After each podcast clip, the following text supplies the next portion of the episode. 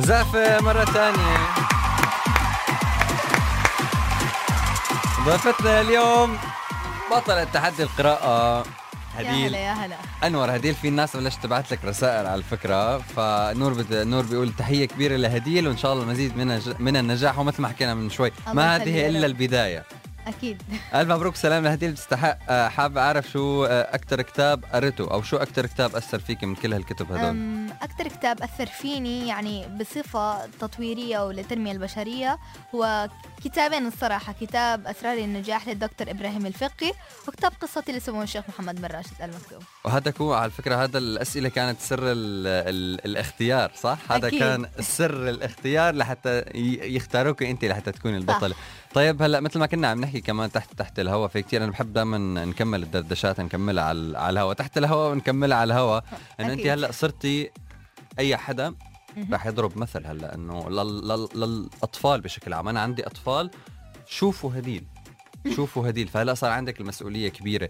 آه شو بتقولي كلمة منك هيك للأطفال اللي عم يسمعونا واللي مبلشين هلا؟ يعني في أطفال ما كتير بيقروا بس هلا بلشوا إنه بدنا نعمل بدنا نجرب رح نشتري كتاب نبلش بكتاب.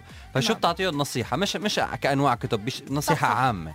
آه لازم يعني أول شيء لما يحطوا القراءة يحطوها كوسيلة إنهم يبلغوا غاياتهم إيش حابين يبقوا في المستقبل. بعدين لو لما يتدرجوا في أنواع الكتب المقروءة يعني مثلا إذا أول مرة بيقرأ يبدأ شوي بقصص قصيرة شوية كتب بين 60 100 صفحة لحتى يتدرج.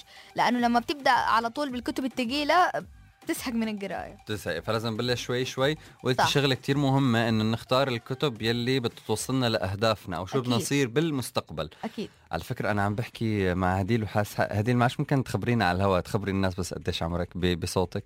عمري 13 سنة.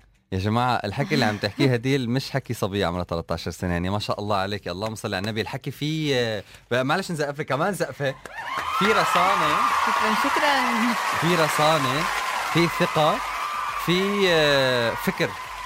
في فكر. هذا كله من القراءة. أكيد. هذا كله من القراءة لما نشوف القراءة ال- بتثقل أفكارك بتنمي مهاراتك وكذا. في نفس الوقت ترفيه يعني ترفيه مع ثقافة. مع ثقافة سوا. طب ما إنك قلتي على الأهداف في المستقبل فشو الأهداف عندك أنت في المستقبل؟ أنت لساتك بأول طريقك.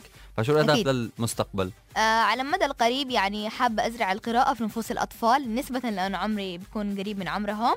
وعلى المدى البعيد حابة أكون طبيبة وكاتبة في نفس الوقت. طبيبة وكاتبة يعني فلوس يا رب آه، هيك نشوفك محققة أعلى مراتب النجاح ونشوفك بالأماكن اللي أنت بتحبيها واللي أنت كمان بتستحقيها. أنا إن كثير انبسطت أنك كنتي معي اليوم. كان دركة دردشة سريعة على الخفيف. أكثر وشو بدي أقول لك؟ بدي أقول لك نورتينا، نورتينا اليوم وألف مبروك. مني. نوركم. ومن العربية 99 ومن كل مين عم يسمعنا هلا بالسيارة متأكد عم بقول بقلبه مبروك، قولوا لنا مبروك. يلا مبروك كلياتنا، مبروك مبروك الله يبارك مبروك. فيكم.